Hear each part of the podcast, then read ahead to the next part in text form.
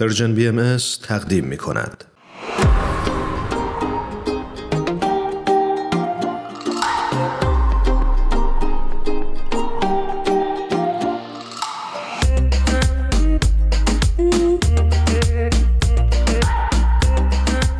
شنونده های خوبمون. خانم سوها دشتی رو روی خط داریم. بسیار خوشحالیم از اینکه بار دیگه دعوت ما رو پذیرفتن. سوها جان بسیار خوش اومدی به برنامه خودت. خیلی ممنون از دعوت شما هرانوشان و ایمان عزیز. سوها جان منم به درود میگم و خیلی خوشحالم که دوباره صدا تو میشنوم. ممنون. من هم خیلی خوشحالم که دوباره در خدمتون هستم. برای اون دسته از شنونده هامون که شاید با سوها آشنا نباشند بعد بگیم که خانم سوها دشتی مشاور خانواده ازدواج و کودک هستند و ما خوشبختانه این فرصت رو پیدا کردیم که در برنامه امروز بتونیم دوباره در کنارشون باشیم. سوها جان امروز موضوع برنامه ما حرمت نفس و اعتماد به نفس هستش. شاید در جامعه گاهی وقتی این دوتا واژه با همدیگه ادغام میشه و تفاوتش رو ما نمی‌دونیم. اگه ممکنه برامون توضیح بده که حرمت نفس چیه و با اعتماد به نفس چه فرقی می‌کنه. حتما. البته این دو واژه با هم نزدیکی دارن ولی در این حال متفاوت هم هستن کاملا از هم دیگه. معمولا ما اعتماد به نفس رو اینطور توضیح میدیم که بیشتر مربوط میشه به مهارت ها و توانایی های ما. و ما چقدر اطمینان داریم به خودمون که با بر اساس دانشی که داریم چقدر از عهده یه سری مسئولیت ها برمیاد. بنابراین همه اعتماد به نفس رو دارن ولی دو قسمت داره. وقتی که ما بدونیم که یه آگاهی رو داریم و از توانمون هم برمیاد به اون میگیم اعتماد به نفس مثبت. و وقتی که میگیم با وجود علم بر یک هنر یا حالا هر موضوعی که هست بر این باوریم که از عهدهش بر نمیایم. بنابراین این میشه اعتماد به نفس منفی. یعنی اینکه به اندازه کافی اون باوری که در علممون و توانمون داریم با هم همخونی نمی‌کنه. حالا این یه توضیح خیلی کلی از اعتماد به نفسه. حرمت نفس یک باوریه که ما بر وجود خودمون به هویت خودمون داریم که یک میشه گفت اندازه های مختلف داره ولی به طور کلی وقتی که ما بر این باور هستیم که من خواستنی نیستم من دوست داشتنی نیستم یا به طور کلی من خوب نیستم ما به اون میگیم حرمت به نفس کم. و در این حال این باور رو هم داریم که در دنیایی هستیم که بقیه خوب نیستن و این باعث میشه که ما یک دیدگاه غیر حقیقی از دنیا داشته باشیم هم از خودمون و هم از اطرافیان و دیگران. ساجا میشه بگی که ریشه های این عوارض حالا شاید به نوعی شخصیتی از کجا میاد کجا هست؟ بله اینا همیشه حاصل تجربه های ما در زندگیه در مورد اعتماد به نفس ما می‌دونیم که از سن تولد تا چهارده ماهگی حتی اتفاقات و حوادثی که میفته باعث میشه که اون بچه بر اساس تجربه هاش که تجربه های منفی هستن مسلما این نتیجه گیری رو برای خودش بکنه که احتیاجاتش و خواسته هاش برآورده نمیشه. بنابراین اون اعتماد به نفسش رو و به احتیاجاتش براش برآورده نمیشه. و خب مسلما وقتی این پای گذاریش که از سن تولد شروع میشه غلط باشه و بر اساس آسیب باشه همینطور که انسان رشد می‌کنه در سنهای بالاتر خب این آسیب ها بیشتر میشه و در عین حال خب راه های درمانش هم هست. در مورد حرمت نفس بین 14 ماهگی تا حدود 36 ماهگی میشه گفت. که این عوارض ممکنه به وجود بیاد یا اینکه به طور مثبت بخوایم بهش نگاه کنیم. اگر که رفتار اطرافیان یک بچه بین فرض کنید یک سال و نیم دو سال تا سه چهار سالگی اگر بر اساس آسیب ها و رفتارهای اشتباه پایگذاری بشه باعث اون حرمت نفس کم میشه. سوها جان من می‌خوام بدونم که در زندگی روزمره چه علائمی داره این حرمت نفس پایین یا اعتماد به نفس پایین و ما چطوری می‌تونیم تشخیص بدیم که باید روی حرمت نفس یا روی اعتماد به نفسمون کار بکنیم؟ در مورد حرمت نفس و اعتماد به نفس چون هر دو رشد تکاملی دارن همیشه جا داره که هممون ادامه بدیم و روی هر دو مورد کار کنیم که بتونیم خودمون رو قوی تر و سالم تر بکنیم. ولی چند مورد مثال های خیلی مشخصی در جامعه همه با اون مواجه هستند و یکی از اونها سوشال انگزایتی یا همون حراس یا ترس اجتماعی هست.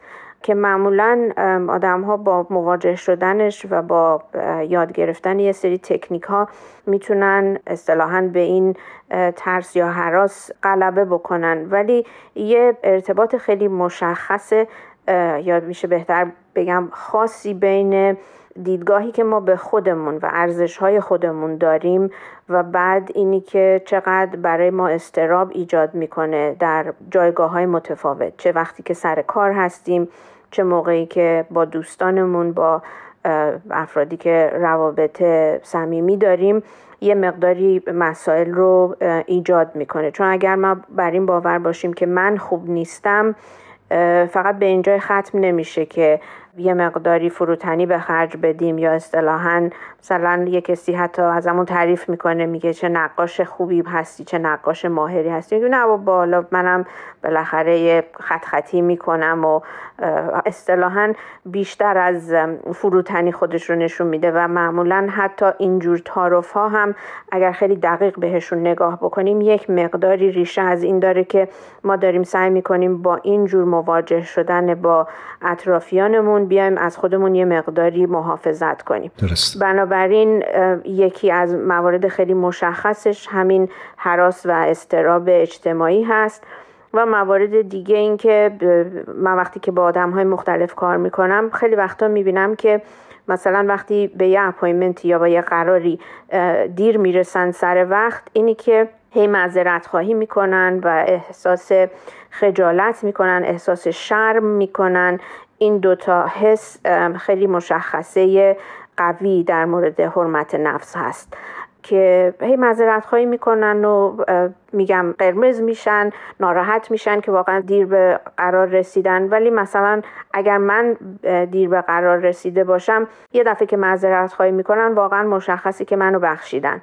بنابراین اگر که بخوایم خودمون رو یه مقداری امتحان کنیم ببینیم که آیا ما خودمون رو و از اینکه خطایی کردیم آیا به راحتی خودمون رو میبخشیم؟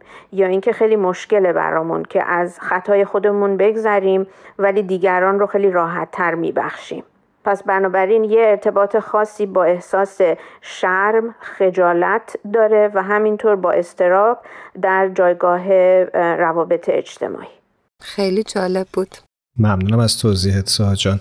دوست دارم بخش پایانی صحبتمون رو به این اختصاص بدیم که حالا که ما آگاه شدیم که ممکنه در زمینه اعتماد به نفس یا حرمت نفس دچار کاستی هایی باشیم چه کاری می‌تونیم انجام بدیم که بهبود این وضعیت به ما کمک بکنه. چون همونطور که اشاره کردم معمولا هر دوی این موارد از بچگی شروع میشن و حتی از سن تولد در مورد اعتماد به نفس این خیلی مهمه که ما بدونیم که نتیجه سالها شاید صدها و حتی هزارها تجربه های سخت و پیچیده بوده که حاصلش اون مشکلات حرمت نفس ما رو باعث شده.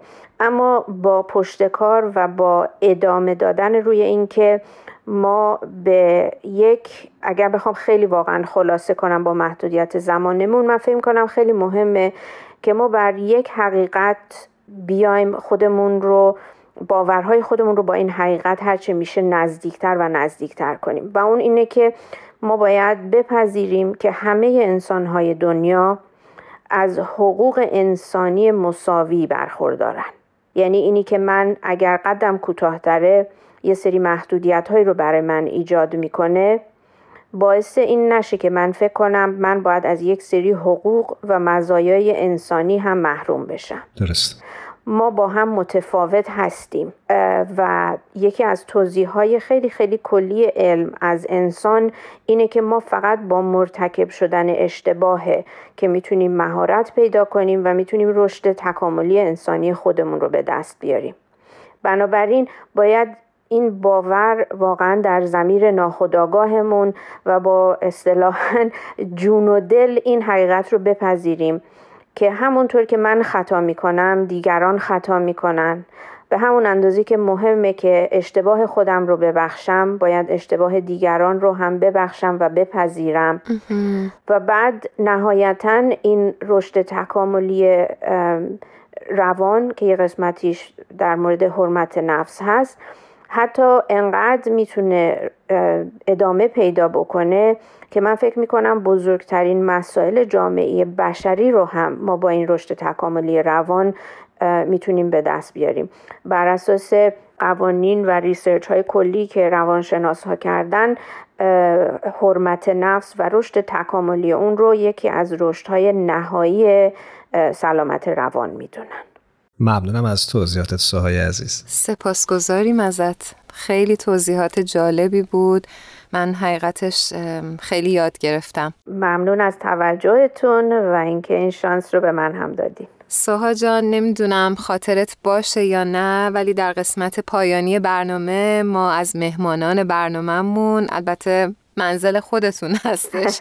ولی ازشون درخواست می‌کنیم که یک ترانه رو تقدیم بکنم به شنونده های خوبمون من دوست دارم عالی جناب عشق رو پیشنهاد کنم. به به. بسیار عالی. بریم با هم آهنگ عالی جناب از گروه ایوان بند رو با هم بشنویم. قبلش از سوهای عزیز خدافزی می‌کنیم. مرسی که امروز با ما همراه بودیم ممنون سوها جان. خیلی متشکریم ازت. امیدواریم که روزهای خوبی رو پیش رو داشته باشی. خدا حافظ خیلی ممنون از دعوتتون و وقت همگی بخیر. عشق چشم بست دل و به دادم. با پای خودم به دامت افتادم.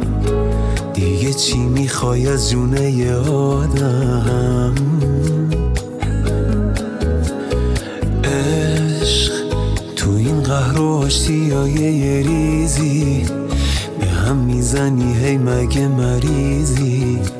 با این همه باز چه عزیزی؟ عشق بوسه ای وسط پیشونی.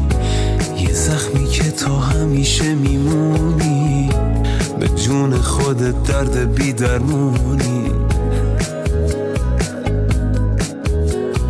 عشق یه غم قشنگ پرطرفداری. حیف تو فقط که مردم آزاری. میای و میری چه بیکاری.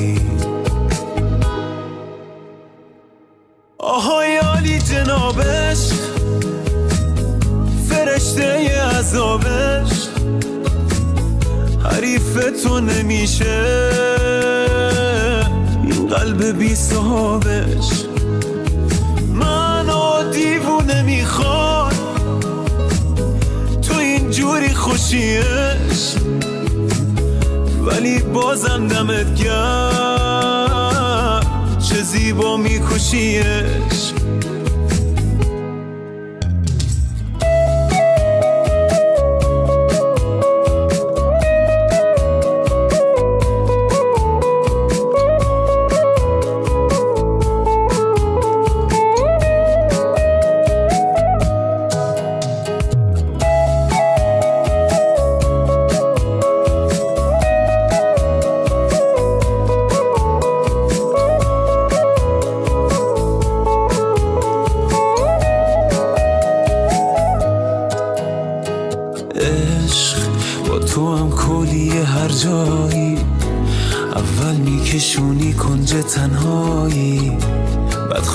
واسم می‌خونی لالایی. عشق با یه آهنگ توی گشت شبونه. گاهی حتی با یه عطر زنونه. پیدات میشه با هر بهونه. آهای عالی جنابش فرشته عذابه حریف تو نمیشه. این قلب بی صاحبش منو دیوونه می‌خواد. تو این جوری خوشیش. ولی بازم دمت گرد چه زیبا میکشیش